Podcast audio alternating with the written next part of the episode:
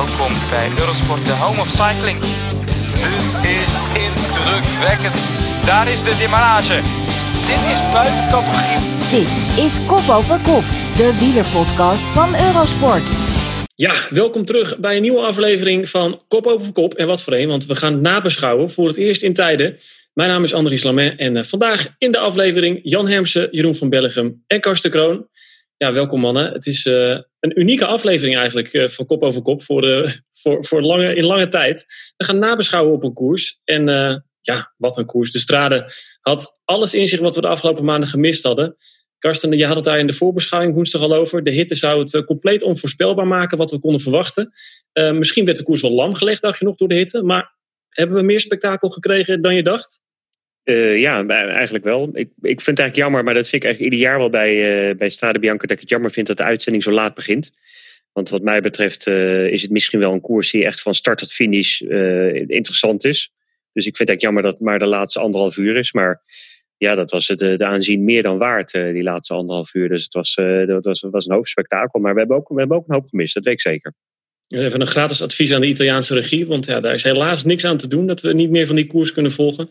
Hopelijk volgend jaar. Ja, Jeroen, jij zei al van tevoren, ik kijk er ongelooflijk naar uit, ook om uh, eindelijk weer een koers te kunnen becommentariëren.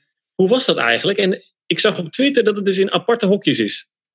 Ja, ik moest voor het eerst sinds lang nog eens de GPS aanleggen. Want ja, goed, Hilversum, waar lag dat precies? Uh, nee, het was toch 135 dagen geleden dat ik nog eens met uh, Karsten in een dezelfde ruimte zat. En ja, dat was natuurlijk nu niet zo. We waren wel in hetzelfde gebouw. En ik vond het eigenlijk echt wel leuk om nog uh, Karsten zijn levend lijven terug te zien. We konden geen handjes geven, dat niet. We konden geen kussen geven, maar wel een verre elleboog. En uh, ja, natuurlijk, je komt dat gebouw binnen met een mondmasker. Dan moet je in die cabines apart gaan zitten, alles ontsmetten. En dan zit je alleen dus in een uh, ja, vrij grote boots commentaar te leveren. Ik dacht dat dat in het begin wat minder soepel zou verlopen. Maar eigenlijk was het alsof Karsten naast hem zit. Dus het ging best goed eigenlijk. Ah mannen, zelfs na die maandenlange onderbreking voelen jullie elkaar nog feilloos aan. Ja, nee, maar en uiteindelijk zaten we ook gewoon naast elkaar. Alleen we, we zagen elkaar niet. En ik, ik zat er eigenlijk ook over na te denken dat normaal gesproken, als we commentaar geven, wij kijken helemaal niet zo vaak naar elkaar. We zitten, ik in ieder geval, ik zit eerder naar, naar het scherm te kijken. Dus uh, ja, en blijkbaar hebben we toch wel eens iets van een gemies samen, hè, Jeroen? Dat we, dat we wel aanvoelen wanneer uh, we ons mond moeten houden en wanneer we kunnen praten. Nou Jan, laten we dit onder onsje even, even doorbreken. Dan begint het bij jou te kriebelen. Uh, jij zit volgende week weer hè, voor het eerst in het hok. Ja, vrijdag. Ja, of het in het hok is, weet ik niet. Het kan ook uh, vanuit thuis zijn. Uh, ja, het kribbelt eigenlijk al 3,5 maand. Het is een soort toewerken naar, naar iets moois. Naar, donderdag is het trouwens inderdaad de dénivelé van de Mont Ventoux. Ja, koers is heerlijk om te zien. herhalingen zijn heerlijk, maar als het echt gaat beginnen dan uh, dat is heerlijk. En ik sluit aan bij de man inderdaad. Het moet gewoon van start tot finish, want het is een heerlijke wedstrijd. Uh, nu moet je ook nog een keer een kwartier wachten tot alle filmpjes voorbij zijn inderdaad. En alle voorbeschouwingen waar niemand eigenlijk op dat moment op zit te wachten. Die moeten gewoon volle bak inknallen. Het was gelukkig het goede moment dat ze erin kwamen, want toen gebeurde er ook van alles. Maar het was heerlijk om te zien. Ja, dus eindelijk weer een live koers op Eurosport. Maar dan vraag ik me ook af, hoe hoog is de lat wel niet gelegd als we dit elke koers gaan verwachten? Jan bijvoorbeeld voor aanstaande donderdag bij de, de Denivelé. Nou, daar, daar, krijgen we wel een beetje dezelfde koers. Dan gaat ook iemand in zijn eentje aankomen, want dan komen ze aan op de Mont van toe. Dus die gaan elkaar, daar gaat het veld ook helemaal een stuk gereden worden. Uh, ja, andere renners natuurlijk, uh, andere aanvallers, andere renners, andere types. Eh, andere doelen ook. Deze mannen zijn, zitten in Frankrijk en gaan zich ook voorbereiden op de Tour. Gaan daarna Tour de Lain rijden onder andere. Dat, die zitten in die bubbel, dus het is ook een heel ander type renners wat je daar gaat zien ook wel. Ja. Nou goed, uh, we zijn vandaag vooral focussen ons op de Strade Bianchi natuurlijk van gisteren. We gaan uitgebreid nabeschouwen. Vanaf deze week dus kop over kop twee keer per week. Een voor- en nabeschouwing.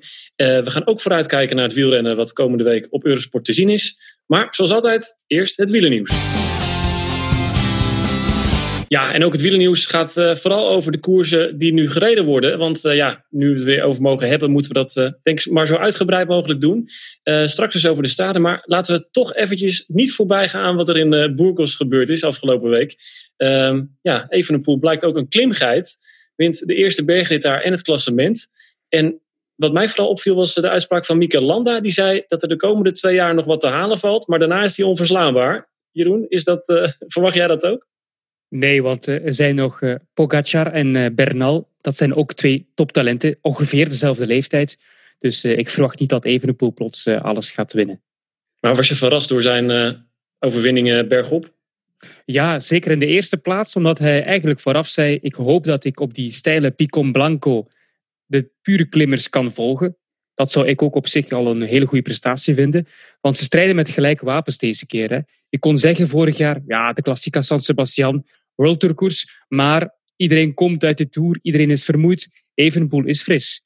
Nu was het zo dat iedereen bij de start van het seizoen meteen moet knallen, want je weet nooit wanneer het seizoen gaat ophouden. En uh, je, had allemaal dezelfde voorbereiding ongeveer. En hij kon dus meteen ook al uh, ja, de topklimmers à la Simon Yates, Landa, Carapaz, gewoon weer afrijden op een uh, steile klim. En dat had ik echt niet verwacht in deze fase van zijn carrière. Nee, en zo wint hij dus ook een ronde zonder een tijdrit met een, ja, een half minuut voorsprong op de nummer twee. hij vierde de overwinning ook met ja, het, het, het, inmiddels bekende zegengebaar. Jan, wat vond je daarvan? Dat, dat schouderveegje? Nou, als hij dat gisteren in de Strade Bianca had gedaan, had ik het begrepen. Want dan zat er inderdaad wat stof op zijn schouder. Maar uh, ja, goed, de uitleg die hij er dan vervolgens bij heeft, dat hij het al weken van tevoren uh, bedacht heeft, dat, dat vind ik dan, ja, dat haalt, hem, haalt ook al een beetje de, de, de jus eigenlijk er een beetje vanaf. Ik vind, dat, ik vind dat een beetje onzinnig eigenlijk, dat je nadenkt over een zegengebaar en dat je het daarna nog helemaal moet gaan uitleggen. Ja, het is natuurlijk wel zo, alles wat Remco doet is natuurlijk nieuws.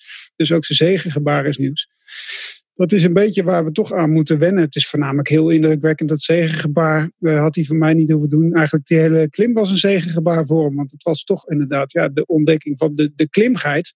En nu komt de volgende fase. Is de klimheid ook goed genoeg in het Hogeberg? Want dat zal weer het volgende stapje zijn inderdaad. Waar we ons over af moeten vragen. Maar ja goed, als je hem zo ziet rijden. Dan uh, hoeven we ons daar eigenlijk ook geen zorgen meer over te maken. Nou, laten we het toch even voorleggen aan Karsten. Wat denk je? Is hij daar uh, tegen bestand drie weken lang in de Giro straks? Um, nou ja, ik, ik, ik zat er naar te kijken aan die Ronde van Burgos, die tweede aankomst bergop. En toen zag het er eigenlijk, leek het eigenlijk op of hij weer ging winnen. En dat vond ik eigenlijk vond ik een, beetje, ja, een beetje flauw eigenlijk. Dus ik was eigenlijk wel blij dat, uh, dat hij niet won. Dat klinkt misschien een beetje gek. Dus, um... Ja, was dat zegengebaar ook al zat? Ja, ik, ik kan niet. Kijk, die jongen is, dat is natuurlijk gewoon. Dat is een winnaar, weet je. En dat, uh, dat, dat was ik niet. Dat is, uh, dat is Jan niet. Dat ben jij denk ik niet, weet je. Jeroen volgens mij ook niet. Ik, ik weet niet hoor, maar dat is gewoon maar zijn aannames, hè. Dus uh, ik, ik geen idee wat er in het hoofd van zo'n jongen omgaat. En dat hij dan al. Misschien is dat wat hem motiveert. Dat hij al wekenlang keihard aan het trainen is. met in zijn hoofd hoe hij dan daar over de finish gaat komen. Dat dat hem, hem motiveert. nou, als, als, als, als dat hem helpt om Um, om, uh, om boven zichzelf uit te stijgen. Fantastisch. Ik heb daar verder niet zo'n mening over. Ik, ik vond, vond het prima. Maar um, ja, een, een, een, grote ronde, drie weken lang op, op hoog niveau. Um, dat is nog even andere koek hoor. Maar uiteindelijk, hij heeft gewoon de fysieke capaciteiten. maar of hij het mentaal ook aan kan. En uiteindelijk, uh, dit blijft huurrennen. Dus er kan van alles gebeuren. Eén valpartij of een lekker band en het, en het is om zeep. Ja, maar voorlopig blijft hij uh, zijn grenzen verleggen en toch ook wel de, uh, de volgers verbazen.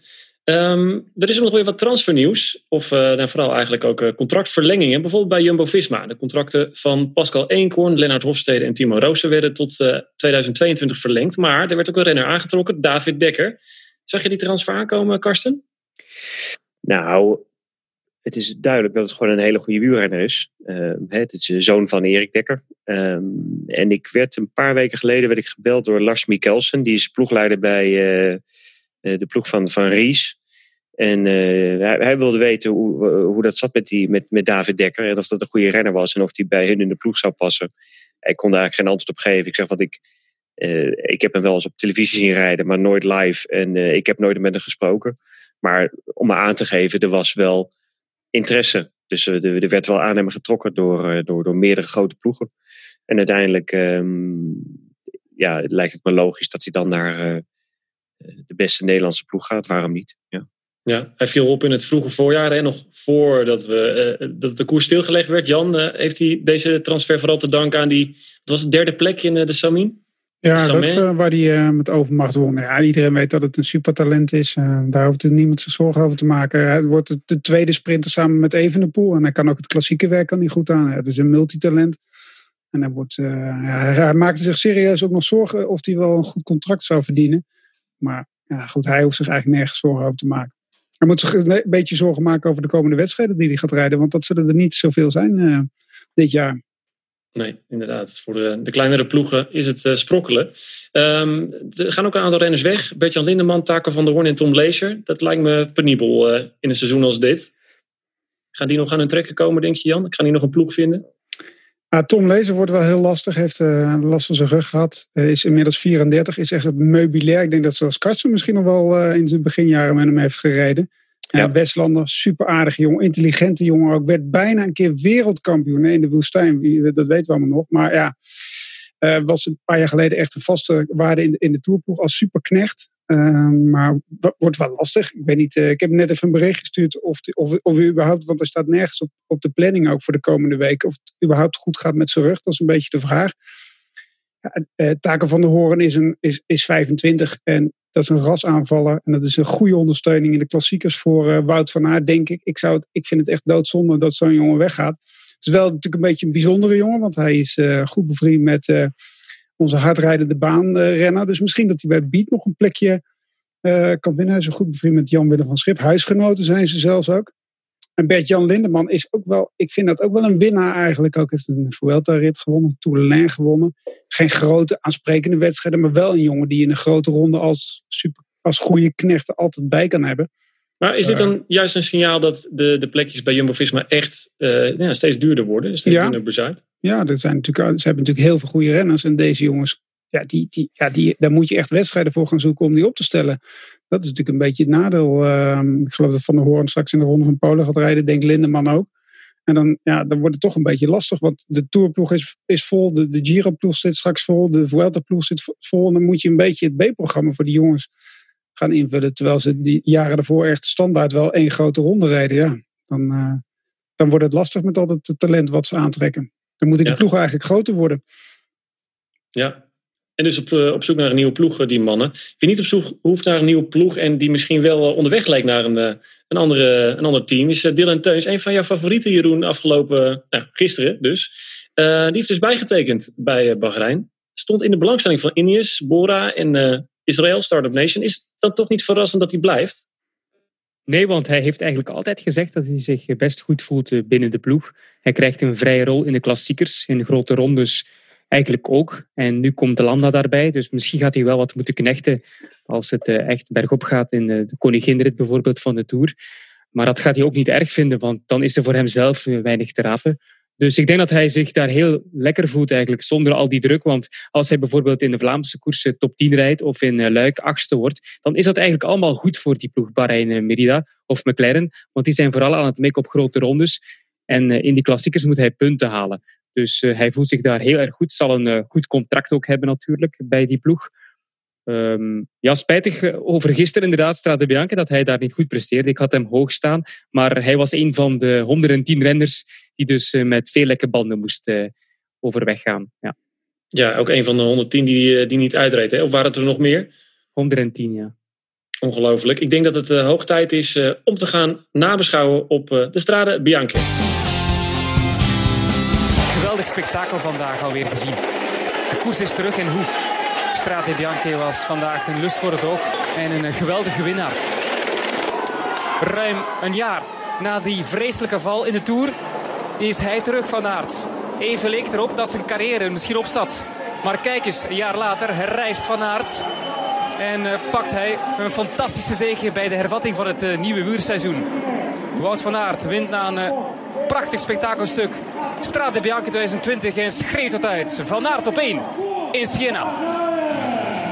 Ja, Jeroen, je zegt het al uh, in uh, je overwinningcommentaar van uh, Van Aert. De koers is terug en hoe. Um, en wij hebben afgelopen woensdag in de voorbeschouwing natuurlijk de crossers in de weegschaal gelegd. Van Aert versus Van der Poel. En we zaten er dus allemaal naast, Karsten.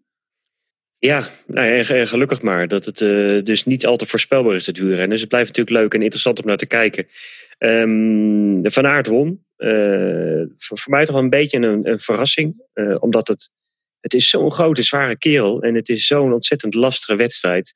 En er komen ook steeds meer verhalen naar buiten hoe goed hij eigenlijk is. En het is echt uitzonderlijk wat, wat hij kan. Dat hij met dat grote, zware lichaam zo hard bergop kan rijden. Dat hij ook op trainingskampen... Um, met, uh, met, met mannen als Roglic gewoon die, die, die calls oprijdt. Dat is, dat is niet normaal. Um, en uiteindelijk Van de Poel, dat was eigenlijk mijn favoriet. Uh, die won niet, hij werd pas vijftiende. Valt hij dan tegen? Geen idee. Uh, volgens mij is hij gevallen. Hij heeft op een heel vervelend moment reed hij lek. Um, Strade Bianca is wel een wedstrijd waar je nog wat tegen kan komen en dan nog wel weer terug in koers kan komen. Alleen als het 40 graden wordt, en dat zei Van der Poel ook, dus hij viel, um, of hij, hij reed lek op een heel vervelend moment. Toen heeft hij uh, een, een, hele zware inspanning moeten doen om terug vooraan te komen. En dat gaat eigenlijk niet als het 40 graden is. Ja, dus de overwinning dus, van Van Aert verrast je eigenlijk meer dan het tegenvallen van Van, van der Poel. Wat mij betreft viel Van der Poel niet tegen. Ik kan daar eigenlijk geen. Ja, dan, ik heb de hele wedstrijd niet gezien. Ik heb de laatste anderhalf uur gezien. toen was hij eigenlijk al uit koers. Maar ongetwijfeld heeft hij, heeft hij, heeft hij pech gehad. Uh, en dat, dat kan je eigenlijk niet gebruiken als het 40 graden is. Dus misschien zonder pech dat hij, dat hij samen met Van Aert naar de meet was gereden. Hoe, mooi was dat geweest? Ja, nou ja, nog even volle focus op die winnaar dan, Van Aert. Jeroen, je had het ook gisteren in de uitzending al meerdere malen aan, na die zware val. En ik las dat hij precies een jaar geleden ook begon met de revalidatie. Um, hij dacht ook dat zijn ene been nooit meer zo sterk zou worden dan het andere. Misschien is dat ook wel zo. Hoe bijzonder is het dat hij dan toch juist in deze koers bij de hervatting, dat hij kon bovendrijven als winnaar? Ja, zeer bijzonder. Hè? Eerst en vooral is het wel deze koers die hem dan misschien het meest ligt van allemaal. Want uh, ja, er is geen enkele andere wedstrijd waar hij zo sterk al presteerde in het verleden op de weg. Twee keer gereden, twee keer op het podium. Dus het ligt hem als gegoten. En als we ook de reacties van Schachman en co hoorden, was het best wel indrukwekkend blijkbaar hoe hij daar over die grindpaden reed. Want je zag ook in de afdaling van Le Tolfe, dat was eigenlijk de klim waar hij demareerde, de Sterati-strook. En uh, die begon met een uh, dalende strook, best technisch, op de grind strook. En daar heeft hij eigenlijk de versnelling ingezet en moest Schachman een gat laten, omdat hij iets minder risico's durfde te nemen. En daar heeft hij eigenlijk zijn aanval ingezet. En dus het is niet alleen kracht en uh, ook kwaliteit bergoprijdend, maar ook gewoon vooral techniek op die grindstroken die hem heel veel heeft geholpen gisteren. En daarom ligt die koers hem meteen. Dus het is heel bijzonder, maar als het ergens zou kunnen gebeuren, dan was het wel in Strade Bianche. Ja, en dan heeft hij de, vorige, de afgelopen twee jaren met die, met die podiumplaats in ieder geval geleerd dat hij alleen moet aankomen bij die slotklim. Dat is hem gelukt uh, ditmaal. Hm. Jan, ik, ik hoor uh, meerdere mensen al spreken over de mooiste uh, editie tot nu toe in de jonge geschiedenis. Kan jij je daarin vinden? Of is het eigenlijk elk, elk jaar een bijzondere koers? Ja, het is elk jaar mooi. Het is alleen gek dat hij op 1 augustus plaatsvindt. Het is een totaal andere wedstrijd. De straden liggen er totaal anders bij. Je hebt, normaal zijn het modderige paadjes waar je wat makkelijker overheen kan rijden. En nu is het gewoon echt gewoon stenen en, en, en gravelrijden. Ik ken de straden vrij goed. Ik kom vaak in Toscane. En het, het verschil tussen het najaar en, het voor, en, en de hete zomer is zo enorm. Het is een totaal andere wedstrijd. Nu komt Van Aert er dan wel weer goed uit. Maar het is meer Parijs-Roubaix eigenlijk dan, um, dan Strade Bianca op sommige plekken. Ik vond het een prachtige editie. Ik uh, vraag me wel af of die uh, niet volgend jaar gewoon in november of zo uh, gereden mag gaan worden. Dan komt die volgens mij helemaal heel mooi uit. Ik vind hem als voorjaarwedstrijd ook mooi, maar ik vond het wel ik vond het heel heet. heel, dat er heel veel mensen pech hadden. Dat hoort natuurlijk bij het wielrennen. Maar ik had toch wel gehoopt dat de wedstrijd toch wat langer met een grotere groep misschien op Le Toffe zou gaan ontploffen eigenlijk ook. Dat was een beetje, daar had dat was meer mijn, mijn droomscenario. Dus ik hoor iedereen natuurlijk het over de mooiste wedstrijd van het jaar hebben, de mooiste overwinning. Dat heeft er ook mee te maken, denk ik, dat Van Aert wint. Ik denk als uh, uh, Vogelsang had gewonnen, uh, dat, dat we wat, wat minder, euforisch, meer, minder euforisch waren geweest. Maar goed, um, jullie hebben, uh, Karsten en Jeroen hebben natuurlijk commentaar gedaan, dus jullie zitten misschien wat meer op een roze wolk. Maar ik heb er van wat meer afstand naar gekeken. Jij pleit dus niet, uh, niet, niet voor uh, een strade in augustus. Eigenlijk ook niet in maart, maar in november. Dat is ook ja, lijkt interessant. prachtig. Of, of een, een, een, combinatie met uh, de Ronde van Lombardije. Gewoon op het eind van het jaar inderdaad. Dan is, die, dan is Italië op zijn mooiste ook. We zoeken altijd mooie wedstrijden op het eind van het jaar. Dat lijkt me een mooie, mooie plek op de kalender eigenlijk ook. Volgens mij is dat wel de grootste winst van de, dit hele gekke jaar. Dat de, de heilige wielerkalender bediscussiëren, dat, is, dat kan inmiddels. Um, ja, laten we teruggaan naar het begin van de koers. Want ja, we hebben niet alles gezien. Je gaf het al aan, Karsten. Uh, ja, hoe ontvouwt zo'n koers zich? We kwamen in de uitzending met nog wel een redelijk omvangrijke groep. Tenminste, toen zaten we net niet met die kopgroep van, uh, van zes man. Maar um, pech heeft een grote rol gespeeld. Ik las vandaag Philippe Zes lekke banden. hoe groot ja, is dan de rol van pech of geluk bij de editie van, van gisteren, Jeroen? Goh, die rol is altijd wel vrij groot in Strade Bianche, ook in Parijs-Roubaix. Dat is nu eenmaal onderdeel van de heroïek rond die wedstrijd, rond Strade Bianche, rond Parijs erbij. Maar toch krijg je nog altijd een fantastisch podium en een fantastische winnaar. Ook al hebben twintig toppers pech, dan zijn er nog tien toppers die een heel mooie koers maken in de finale. Dat weet Alaphilippe, Gilbert en Co ook. Die hebben inderdaad allemaal pech gehad. Van der Poel nu ook in eh, deze editie. Ties Benoten ook. Maar dan zijn er renners als Schachman, Formelo en Van Aert die minder pech hebben gehad en die dan ook een mooie finale maken. Dat vind ik dus op zich niet erg, want uh, het is ideaal wel iemand anders. Hoor. Het is niet altijd dezelfde renner die pech heeft. Dat uh, komt wel eens terug bij een andere renner dan. Maar uh, ja, ik ja, het lijkt me wel een verschil tussen, ja. tussen één of zes lekke banden. Ja, ja dat, dat is zeker zo. Sun met, met de hele ploeg uh, buitenstrijd. Ook Movistar met niemand aangekomen. Er was nog een ploeg die zonder renners binnenkwam. Er was vier, ook nog, vier lekke banden, ja. heb ik uh, gehoord. Dat is ongelooflijk. Vier, dat valt nog mee als. Ja, ja maar bedoel, dan, zit, dan gaat, die zeiden, ook, die zeiden ook van ja, ons materiaal is gewoon goed ook. De rest heeft gewoon echt, ja, misschien toch niet, niet zo goed naar het materiaal. Hoe kan het dat, dat Sunweb echt alle, dat alles daar misgaat ook. Uh, is het materiaal dan niet goed? Dat vraag ik me ook serieus af ook. Heb je dan wel goed voorbereid op die wedstrijd? Hoe kijk ja, jij naar Karsten? Ja. Hm. Nou, uh, ongetwijfeld is er, is er verschil in, uh, in, in, materiaal. En als je inderdaad, wat jij dus zegt, met de hele ploeg maar vier lekke banden hebt, dan ik zal het wel eens willen weten met wat voor banden ze reden. En, en zeker um,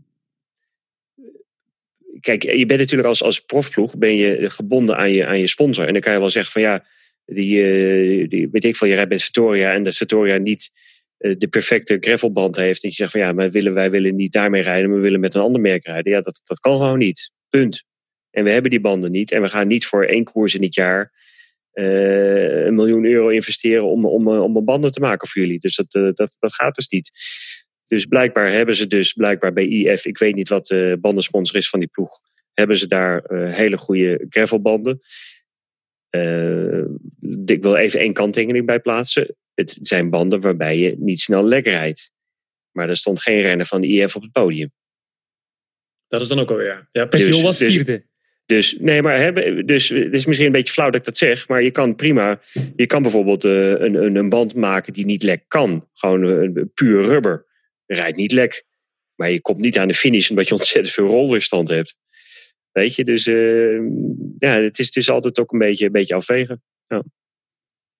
Um, als we dan kijken naar uh, de, het moment dat, dat de wedstrijd echt lijkt te ontbranden. Uh, Jan, had het over, het zou mooi zijn als het nog langer had geduurd voordat er een grotere groep was geweest waarmee we de finale in waren gegaan. Dat was bijna al helemaal niet meer gebeurd toen Vogelsang er vandoor ging. Ik denk, nou, die is, die is vertrokken, Jeroen. Dat dacht ik ook. Ik zei ook meteen, ja, voilà, 50 kilometer van het einde. Fusang, die vorig jaar tweede was, ook in favorieten voor de editie van dit jaar. Die ging er vandoor op de zwaarste strook. En dan uh, vermoeden we, hij gaat uh, deze Strade Bianche winnen. Of toch zonder pech alleen aankomen. Maar je zag hem eigenlijk al na een kilometer of vijf achter zich kijken. En de benen wat stilhouden. Dus toen hadden we de indruk, hij laat zich nu uitzakken om pas later terug aan zet te zijn. Maar hij zei zelf na afloop, ik eh, raakte oververhit. Mijn limieten werden bereikt en eh, ik voelde mijn benen leeglopen naarmate de finale vorderde. Dus hij heeft eigenlijk zijn cartouche te vroeg afgeschoten, zoals Van Aert ook voorspelde. Met die hitte zullen sommige renners te snel uh, hun krachten verspelen. En dat is dus ook gebeurd voor de Deen. Ja, eigenlijk daar de wedstrijd verloren. En in die zin kan je zeggen, mensen die, renners die pech hebben gehad, hebben door het moeten herstellen van een achterstand, ook daar hun wedstrijd verloren. Dat zei um, Karsten ook daarnet hè, over Van der Poel. Ja, precies. Um, als je dan die kopgroep uh, hebt, hè, die zes man, uh, Formelo, Van Avermaat, Vogelsang, Van Aert, Schachman en Bettiol, wie, wie oogde dan het, het sterkste zo uh, de finale naderend? Jan?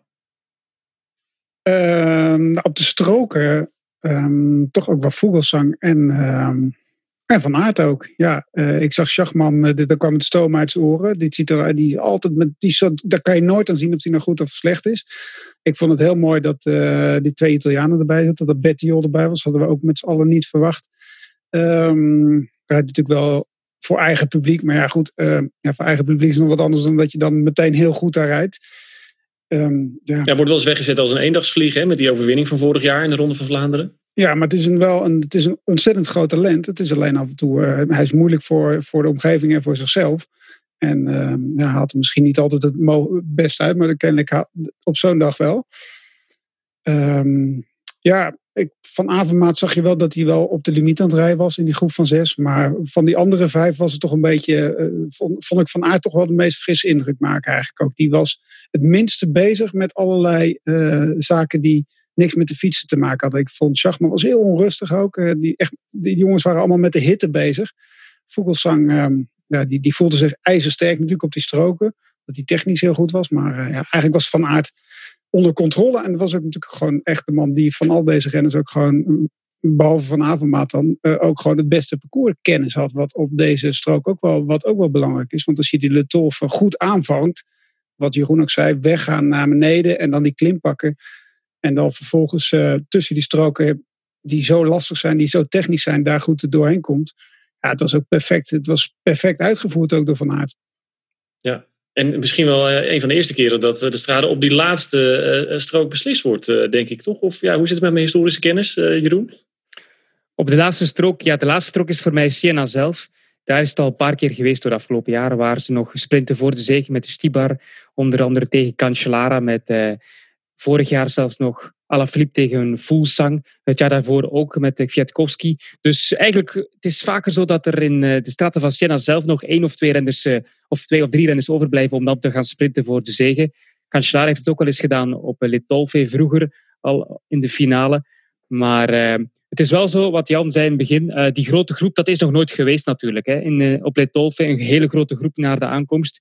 Vaak is het zo dat we eigenlijk de uitzending inkomen wanneer de Cancellara-sector, de belangrijkste strook van de dag, al verreden werd. Dit keer kwamen we erin wanneer ze begonnen was. Dus dat was wel leuk, dat we alles konden meepikken. Um, maar ja, er is geen scenario wat al voor, voor, uh, vooraf vast ligt. Dat is leuk. Ja, en Van haar die in ieder geval dus wist dat hij, uh, dat hij voor die strook in Siena weg moest zijn. Dat is hem dus gelukt. Maar het leek nog wel eventjes penibel te worden toen Formelo en Schachman uh, terugkwamen, Karsten. Um, ze leken er even bij te komen. Waren de kansen van Van Aert op dat moment verkeken geweest, denk je? Hm. Ja, het is een onmogelijke vraag, joh. Maar het, dus het, het, uiteindelijk uh, gebeurt het niet. Weet je, en hij wint hij. Dus je kan natuurlijk al hopen als dit, als dat, maar dat gebeurde niet. Dus, um... En nabeschouwen, dat hebben we zo lang niet gedaan. Dus we moeten ja, er een beetje inkomen. Jeetje, nou, ja, Oké, okay, dus, dus uh, Van Aert die reed weg. En uh, die deed dat heel slim. met, met, met veel durf en parcourskennis. In het eerste dalende gedeelte van de Tolfe pakte hij wat voorsprong. Um, en ik had eigenlijk een beetje het idee dat hij het meer deed uit een soort onzekerheid. Dat hij met wat voorsprong eraan wilde beginnen. Zodat als de, de, de, klimmers dan erbij zouden komen, dat hij, dat hij mee zou kunnen. Dus ik vond het sowieso briljant wat hij deed. Uh, maar um, hij hield zijn voorsprong op het steile gedeelte. En hij liep zelfs iets verder uit. En toen dacht ik ook al meteen van, nou ja, het is geen, hij kan ook gewoon heel goed alleen rijden. Het is ook een goede tijdrijder. Dus ik dacht van, nou, dit gaat moeilijk worden voor die mannen om hier nog bij te komen. Maar ze waren natuurlijk wel met z'n tweeën. Hè? Schachman en Formelo. En op een gegeven moment reden ze dicht van, ik denk, 11 naar 8 seconden. En um, in die situaties dan is het wel zo dat ze, dan moeten ze er ook naartoe rijden. Dan moeten ze ook meteen er naartoe rijden. En als je zeg maar, je, je rijdt het dicht van 11 naar 8, en dan gaat het weer van 8 naar 13, dan is het, dan is het gedaan. Dan, omdat ze dus even met z'n tweeën een poging doen om dat gat dicht te rijden. Als dat lukt om daarbij te komen, uh, dan is die koploper overduidelijk niet, dus niet sterk genoeg om alleen vooruit te blijven. En dan ben je met z'n drieën en dan begint het weer van vooraf aan. Uh, maar als hij op een gegeven moment weer verder weg gaat lopen, dan is het gewoon duidelijk dat de sterkste renner uh, voor haar rijdt. Ja, en dus uh, zo komt Van Aert onbedreigd uh, die laatste steile muur op en uh, zegevieren op dat lege plein. Ja, Jeroen, het is toch een wat gekkig beeld. Hè? Normaal in die smalle straat staat het vol met mensen. überhaupt, wat vond je van het publiek langs de kant? Ik zag mensen met, met, mondkapjes, maar toch ook wel aardig wat mensen zonder. En dat is misschien wel weer zorgwekkend voor het vervolg van het seizoen. Wel, de mensen die zonder mondkapje langs de kant stonden op het einde, dat waren mensen met een uh, biertje in de hand die even het mondkapje afdeed, want ja goed, anders kun je niet drinken. Maar ik vond dat eigenlijk de organisatie dat heel goed heeft gedaan. Onderweg sowieso tijdens Strada di Bianchi, dat gaat Jan ook weten, is er eigenlijk amper volk te zien. Dus dat was al goed voor deze wedstrijd. Aan de start en aan de aankomst, als er al publiek was, was dat van op afstand en uh, moesten ze inderdaad een mondmasker dragen aan de aankomst zag je verzorgers, zag je uh, familie van de deelnemers ook al dan niet een mondmasker aandoen. Maar als je dus mensen zag zonder mondmasker, zoals Sarah bijvoorbeeld bij, bij haar uh, man, ja, dat op zich is dat geen probleem, want dat vormt één bubbel. Dus uh, ik vond dat ze het heel goed hebben aangepakt eigenlijk in die wedstrijd. Het was een beetje een apart zicht de laatste kilometer, zonder fans langs de nadaars. Maar ik vond het wel een rustgevend zicht eigenlijk, dat ze het goed hebben gedaan. Ja, en als dat het grootste offer is wat het wielrennen moet brengen, dan laten we het met z'n allen over eens zijn, dan, uh, dan is dat niet zo erg. Um, ja, het werd al gezegd, 110 renners die de finish niet haalden, slechts 42 finishers. Um, en dan mannen die hem toch wel uitrijden. Um, Jan zegt dat iets over het ontzag voor deze koers. Dat je toch ja. op de, ja. op de, op de in de uitslag wil staan. Ja, ik heb acht uh, out-of-time limits uh, geteld. En daar zat ook Roman Kreuziger bij. Dat is echt niet de minste. En die wil dus echt wel gewoon... Die komt dus buiten de tijd komt hij binnen. Uh, bij de vrouwen zijn het er maar liefst 13 vrouwen die dus. Maar je zag ook de dagen voor Strade Bianca. Iedereen gaat naar Piazza de Campo. Iedereen wil een fotootje daar maken. Iedereen is hartstikke blij dat hij die prachtige wedstrijd mag rijden. En inderdaad, ja, voor de. de alle Philippe kan ook zeggen van joh, er zijn andere doelen. Ik rij hem niet uit. Maar um, ja, dat zegt wel wat over de status van de wedstrijd inderdaad. En dat iedereen het ook mooi vindt om daar te fietsen. Uh, fietsen. En ik denk dat het er ook gewoon, ja, dat het ook de snelste plek is om bij de ploegleidersauto te komen.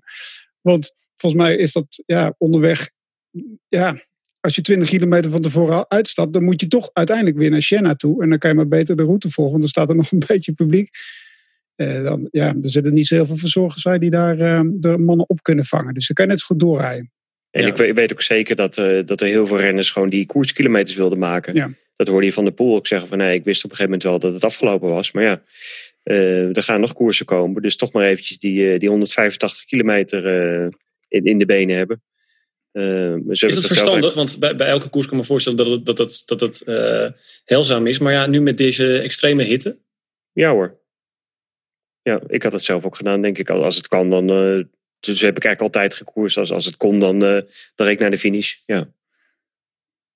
Nou, we hebben de, de hoofdrolspelers uh, behandeld. Uh, misschien uh, kunnen we ook even inzoomen op andere namen die jullie zijn opgevallen. Of misschien ook wel zijn tegengevallen juist. in onze voorbeschouwing ging het vooral over Schachman, Van Aert, Van der Poel. Die, die zijn wel de revue gepasseerd. Maar Jan, was er iemand die in jouw ogen door het ijs gezakt is? Ah, ja, als je, uh, um, als je de pech niet mee... Kijk, je weet nooit uh, of Van der Poel zonder pech wel in de finale had meegespeeld. Dat, vind ik, dat is ook ingewikkeld. Hè? Had Philippe zonder pech, had hij dan wel, was hij dan wel goed genoeg geweest? Ja, dat is heel lastig. Dus dan zou je zeggen, uh, op papier vallen Van der Poel en uh, Philippe zijn dat de tegenvallers van de dag. Maar ja, dat vind ik ook wel weer een hele cruwe uitspraak. Je weet, we hebben ook allemaal de wedstrijd gezien, wat een chaos het was. Dus dat, ja, dat vind ik ook niet echt tegenvallen eigenlijk. Ook als het een eh, wedstrijd was over 200 kilometer geplaveid uh, asfalt. Dan, uh, en ze waren dan op 15 minuten gereden. Dan zou ik me wel een beetje zorgen zijn gaan maken. Ja, in die zin is dit ook wel weer een hele lastige koers om, om, om daar iets uit te halen. Uh, als we op het verhaal van Van der Poel inzoomen. Uh, zijn ploeggenoot De Tier, die stond een wiel af. En die, die zei, zonder die lekke band had Van der Poel in de finale erbij gezeten. Ja, als dat echt zo is, dan is het wel heel cru, toch Jeroen? Ja, dat is gemakkelijk gezegd achteraf. Hè. Hij had er zeker bij gezeten. Dat weet ik niet, dat weet niemand, dat weet Van der Poel zelf ook niet. Hij zei wel, ik heb goede benen. Uh, maar eigenlijk als je alle toppers bij de startlijst overloopt, dan heeft ieder topper naar eigen zeggen, benadruk ik wel, pech gehad. Lekke banden gehad. Dus hoe kun je dan iets vertellen over tegenvallen? Het is ook zo als je daar vooraan aan het rijden bent, van Avermaat bijvoorbeeld, die reed mee bij de betere en die had plots kortstuiting in zijn benen omdat hij gewoon oververhit was. Is dat dan tegenvallen? Ik vind van niet, want ja, goed, meer kan dat lichaam dan niet aan.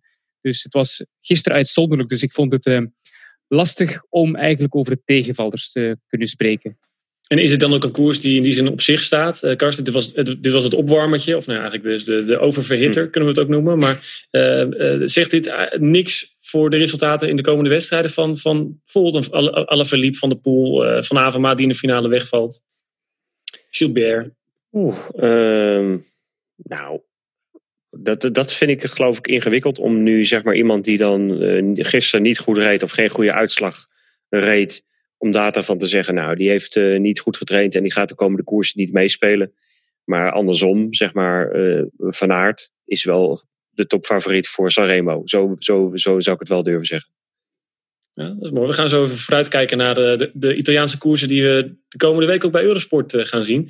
Voordat we dat doen, ja, we moeten het toch hebben over uh, Annemiek van Vleuten. Want de vrouweneditie vond natuurlijk plaats voor die van de mannen, de zesde uitvoering. Um, er was heel wat te doen over de GPS-verschillen. Jan, kan jij ons daar een beetje wijzer in maken? Wat, wat gebeurde daar? Want ineens was daar toch weer van Vleuten. Ja, ineens zat ze bij die achtervolgende groep. En toen had ze, wat was het, 4,5 minuut of 2,5 minuut voorsprong of achterstand op die Spaanse. En in één keer ja, was ze de, zat ze erbij. Je zag wel dat die Spaanse het ook wel heel lastig had, die Canellas. Maar um, ja, ik, ik, ik, vraag me al serieus af, had Van Vleuten bij de mannen meegereden of ze uh, uh, misschien wel in de uitslag was gekomen. Het is toch wel echt hoe zij die berg oprijdt, die, die straat in, in, in Siena inderdaad, dat die Spaanse nog even gaat proberen. Die probeert dan nog te bluffen. Uh, dat was wel toch, ik vind het toch zo enorm indrukwekkend. We hebben het al over de nieuwe Eddie Merckx, dat uh, Eddie Evenepoel, dat hij af en toe wel is genoemd. Maar dit is gewoon de vrouwelijke Merckx. Want ze heeft vijf wedstrijden gereden dit jaar. Alle vijf heeft ze gewonnen. Het is, en ze rijdt iedereen aan stuk. Hè? Ik bedoel, het verschil. Er zijn daar dertien vrouwen die buiten tijd komen. Onder andere bijvoorbeeld een marcheren, dat ook niet de minste is. Ze rijdt echt het hele veld aan gort. En dat doet ze dan omdat de, de tactiek in de vrouwen, vrouwenwielrennen als Van, als van Vleuten meedoet, is dat je veel voorsprong pakt en dan hoopt dat ze niet meegaat eigenlijk. Dat was de tactiek van vandaag, van gisteren eigenlijk ook. Van zo moet je uh, Van Vleuten verslaan. Dus het hele peloton rijdt tegen haar en dan weet ze nog op deze indrukwekkende manier te winnen. Ja, ik vond het echt bizar ook eigenlijk. En, en zo uh, ongeslagen sinds dat, uh, dat wereldkampioenschap van vorig jaar met die 100 plus solo. Um, sinds september vorig jaar ongeslagen. Dat is toch mooi, uh, mooi om op je lijstje te hebben. Um, ja, wie, uh, hoe lang gaat dit duren, Karsten? Waar gaat dit stoppen? Nou, uh, Zoveel koersen zijn er trouwens niet volgens mij bij de vrouwen. Dus... Nou, ze is, ze is al best wel op leeftijd. Dus, de, maar dat, dat gaat natuurlijk nog wel eventjes duren. Maar geen tien jaar meer.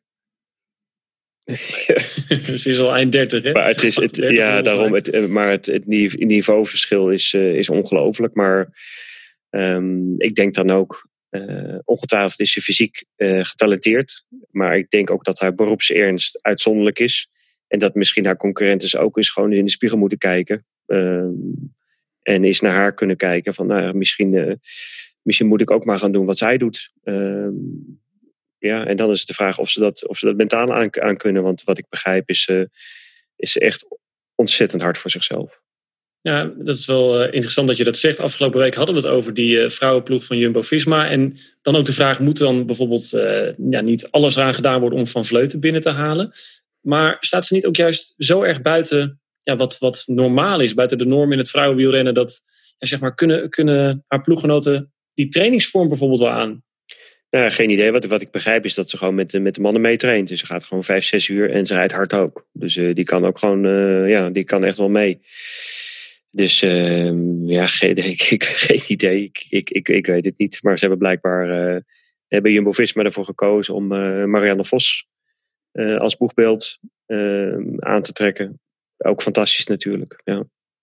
ja. Jan, hoe zie jij dat? Denk je dat, dat ze van, van Vleuten er toch bij moeten hebben? Oh ja, als, uh, ja, als, ze die, als, ze dat kunnen, als ze dat voor elkaar kunnen krijgen. Ze hebben dezelfde trainer, Vos en uh, Van Vleuten. Volgens mij liggen ze elkaar wel. Uh, ik heb ook niet het idee dat ze heel erg... ja, dat mensen haar haten of zo in het, in het peloton. Dus dat zal ook niet zo zijn. Het is wel inderdaad, het is wel een hele aparte. Dus het is wel iemand die, die je los moet laten, die je vrijheid moet geven. En als je dat bij bijvoorbeeld bij ploeg als Jumbo-Visma niet kan krijgen, dan lijkt het me handig om gewoon bij um, welke variant er dan komt van Mitchell Scott om gewoon bij die ploeg te blijven. Want daar heeft ze natuurlijk uitstekend naar de zin. Ze mag alles precies doen zoals ze wil. Dus ja, wat mij betreft. Ik weet niet of het nou echt een meerwaarde voor haar is om bij Jumbo-Visma te gaan rijden. Ook het zou voor Jumbo-Visma wel meerwaarde zijn. Maar voor haar maakt dat niet zoveel verschil, denk ik. Nee, die lijkt uh, niet te stoppen. Um, mannen, laten we ook vooruit gaan kijken, want uh, de strade is dan wel geweest, maar het is daarmee nu echt begonnen. Komende week genoeg koersen bij Eurosport, dus laten we gaan voorbeschouwen. Ja, want morgen wel weer een, uh, een nieuwe koers in Italië. Een nieuwe, want het is een samenvoering van drie andere koersen. Jeroen, je moet het maar even uitleggen. De Gran Tritico Lombardo. Um, ja. Hoe zit dat precies? Morgen vanaf tien over half drie op Eurosport. Eurosport 2, inderdaad. Ja, het is een samenvoeging van drie wedstrijden die vorig jaar of de afgelopen jaren al georganiseerd werden in het najaar, in oktober. Trevali Varesine, Coppa Bernocchi en Coppa Agostoni. Dat zijn drie hele mooie wedstrijden die we ook telkens op Eurosport uitzenden. En omwille van het coronavirus hebben ze dat nu in één koers gebald. En dat hebben ze eigenlijk wel leuk gedaan hoor. Want ze starten in Legnano, dat is de aankomstplek van de Coppa Bernocchi. Dan doen ze een lokale ronde rond, rond uh, Lissone. Dat is dan weer de aankomstplaats van de Coppa Agostoni. En we gaan finishen met de enkele lokale lussen rond Varese. En dat is natuurlijk ook de plek waar Roglic vorig jaar won in de Tre Valli Varesine. En, dus ik vind dat eigenlijk echt wel een heel mooie oplossing om die drie koersen toch te bundelen en wat aandacht te geven in één wedstrijd. En ja, er doen ook heel wat mooie ploegen mee. Morgen zeven World Tour teams, met daarbij onder andere Ineos, met Kwiatkowski in Moskou. Ook Van Avermaat, die zou meedoen. En Nibali, die stond op de lijst. Maar goed, Nibali heeft gevallen gisteren. Um, en blijkbaar heeft hij wat last van zijn duim aan zijn linkerhand. Dat is maar de vraag of hij zal starten. Maar ik vind het op zich wel een leuk concept om op die manier ja, wat ruimte, wat adem te hebben in die overvolle kalender. En die, uh, die Trefali uh, Varesine, zeg ik dat goed? Dat was toch die koers waar de, het peloton de verkeerde kant op gestuurd werd vorig jaar? Ja, we hadden een kopgroep van 12 bij Karsten en uh, Roglic zat daar niet bij. Hij had eigenlijk de slag gemist. En doordat hij de slag mist, wint hij. Ja, dit is wel het voorbeeld van hoe je dan toch de boek ingaat. En niemand Niemand onthoudt het op een gegeven moment nog, maar je staat wel mooi in de boeken. Um, wat voor parcours is het? Is het dan toch wel een beetje meer voor de, voor de mannen met een punch aan het eind? Ja, wel, we hebben dus in de finale die lussen rond Varese met twee klimmen telkens. Eén keer moeten ze de Salita de Ronchi beklimmen. Dat is een klim van 2 kilometer aan 5 procent. En dan ook de Montello. Die kennen we ook nog van het WK-parcours in Varese. Karsten kent die. Uh, waar Karsten misschien wereldkampioen had kunnen worden, maar dat is een ander verhaal. Uh, dat is een klim van 2 kilometer aan een kleine 6 procent. En uh, dus ja, puncher, dat is moeilijk te zeggen. Het is eerder een winnaar, ja, iemand die goed kan aankomen, maar toch ook over ja, goede klimmersbenen beschikt. Ja. Oké, okay, nou dat dus morgen, of dat maandag om tien over half drie. woensdag is dan de op maat gemaakte Milaan-Turijn. Elk jaar ja, is het weer de vraag eh, hoe, die, eh, hoe dat parcours er precies uitziet. En dit jaar is het echt een voorbereiding op uh, Sanremo, uh, Karsten. Nou, ik moet eerlijk toegeven, ik heb er niet naar gekeken, naar het parcours. Oké, nou dan is het een mededeling. Uh, Jeroen, okay. help hem even. Jeroen, ja, het is, het is eigenlijk zo dat Milaan-Turijn tot 1987 ook een voorbereiding was op Sanremo. En toen werd het plots veel lastiger met die Superga-klim. U weet wel, die fantastische finale waar Michael Woods, dacht ik, vorig jaar won. En uh, nu hebben ze dat dan weer verplaatst voor Sanremo. En het is uh, biljartvlak, want ze komen aan in Stupinici en daar won Colbrelli twee jaar terug in Piemonte. Dus het is eigenlijk gewoon biljartvlak laken als je kijkt naar het profiel. En ik vind het heel mooi dat ze het op die manier hebben opgelost, want zo ga je een mooi deelnemersveld hebben. Hè? Met iedereen die in Sanremo wil scoren, waaronder ook Van der Poel, die gaat woensdag daar ook meedoen. Ja, woensdag vanaf vijf uur. Jan, als we dan toch al met een schuin oog vooruit kijken naar Milaan Sanremo. We gaan er later in de week eh, nog een keer eh, op voorbeschouwen. Maar ja, wat zijn dan namen die, eh, die het eerste hier opkomen? Toch van aard ook? Ja, en ik ben ook voornamelijk benieuwd wat er de komende week allemaal nog met Milaan Sanremo uh, of nog stuiterende burgemeesters gaan krijgen die uh, toch gaan verbieden om een paar kapies uh, op te rijden. Dat is wel een, een andere Milaan Sanremo als inderdaad, als je naar Milan Torino kijkt, dat is ook al een hele andere versie als Superga eruit is. Um, ja, ben benieuwd. Ja, Van Aert is in, in topvorm inderdaad. Ja, dat, dat lijkt me wel een, een grote kandidaat voor Milan Sanremo. Ja. Kijken we wel naar uit. Kijk ook voornamelijk naar uit hoe dat uh, eruit ziet in het toeristische gebied met al die nieuwe, nieuwe klimmetjes en zo. Ja, volgens Karsten was het niet al te lastig. Nou, ik, uh, het, het, is er niet lastiger door geworden. Dus er zitten wat, wat hogere klimmen in. Maar volgens mij zijn ze niet al te stijl. Ik denk dat ze daar gewoon overheen rollen. Maar het is wel onbekend terrein. Dus ik denk dat het heel erg nerveus gaat zijn. Uh, dat wel. En je, ehm, ik heb ook met wat renners gesproken. En het is toch ook echt een gevoel wat nu een beetje heerst in het peloton. Van we moeten maar zo snel mogelijk een uitslag rijden. Want misschien wordt er gewoon niet meer gekoerst hierna.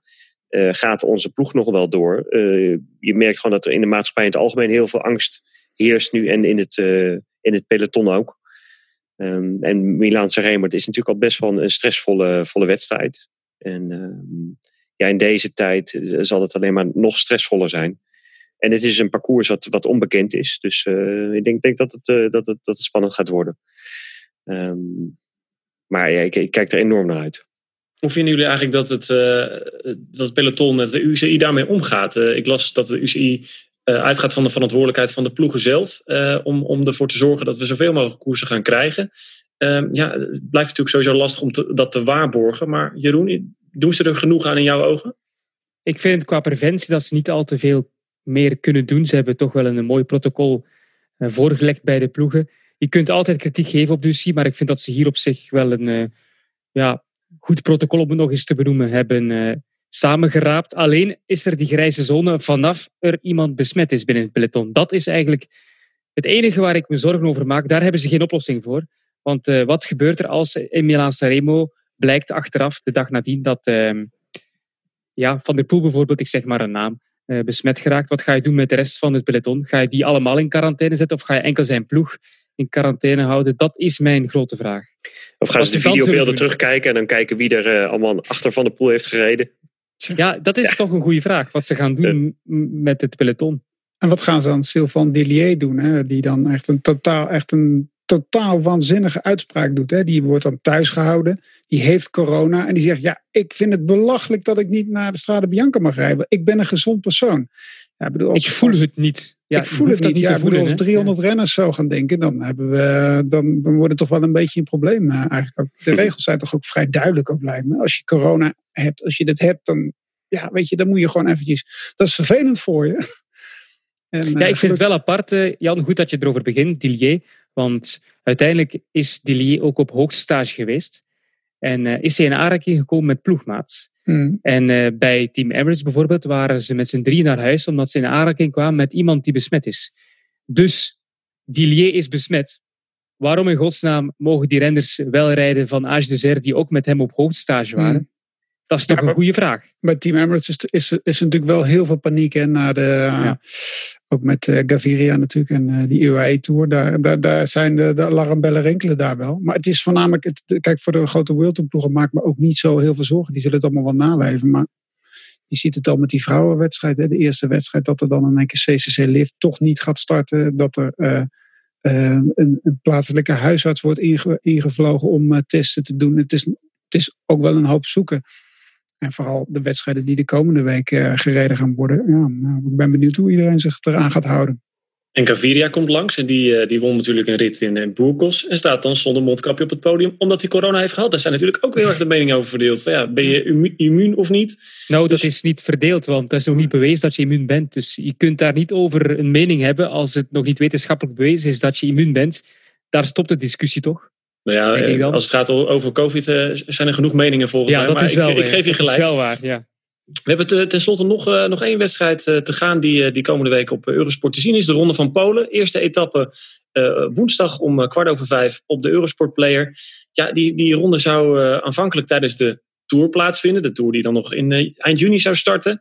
Um, misschien een beetje ja, ondergeschoven kindje. Maar met, met de verplaatsing misschien wel een ja, heeft het de promotie gekregen. Zeker als Evenepoel aan de start staat. Uh, Jeroen, hoe, uh, gaat hij deze ook gewoon pakken? Er is weer geen tijdrit in de Ronde van Polen. Dat is eigenlijk een jaarlijks weerkerend fenomeen. Wat ik trouwens goed vind, want daardoor is die koers veel attractiever. Ik heb ook vorig jaar, of begin van het jaar, tijdens een podcast verteld dat de Ronde van Polen een van mijn favoriete wedstrijden is. Een van de meest onderschatte ook. Dus uh, deze gaat nu wat meer naar voren geschoven worden. En uh, ja, hij is daar natuurlijk weer een van de favorieten. Hè. Dat, ja, dat is ontegensprekelijk zo. En ik vind het vooral inderdaad leuk dat er geen tijdrit in zit. Ja. Jan, wat kunnen we daar verwachten in de Ronde van Polen? Kijk jij daar ook naar uit?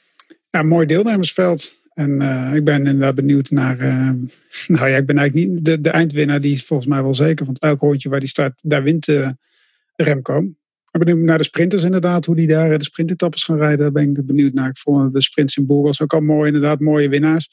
Uh, diverse winnaars ook. Ik zag dat gisteren zelfs uh, Kokar een rit wist te winnen in Occitanie. Uh, ja, dit is, dit is toch een beetje kijken wie, uh, wie van wie de beste vorm heeft. Maar ze hebben een prachtig deelnemersveld in Polen. Daar kunnen ze trots op zijn. En het blijft altijd nog een beetje een, een, ja, het blijft een ongemakkelijke koers. Het is een prachtige koers wat Jeroen zegt. Maar na vorig jaar blijf je er toch altijd, ik blijf er toch altijd een beetje met kippenvel naar kijken eigenlijk ook. Ja, na het overlijden van uh, Jurgen Lambrecht. Ehm, heren, we zijn aan het eind gekomen van uh, deze nabeschouwing. Uh, niet voordat ik in ieder geval aangeef dat we er donderdag weer zijn. Dan met een voorbeschouwing op Milaan Sanremo. Ja, dat zo blijven we de komende tijd wel even bezig met het na- en voorbeschouwen. Um, komende week dus maandag de Grand Tritico Lombardo vanaf tien over half drie. Dat is de eerste koers die, weer uitgezonden gaat worden. En uh, ja, ik dank jullie Jeroen van Bellegem, Jan Hermsen en Karsten Kroon. En uh, u bedankt voor het luisteren en tot donderdag.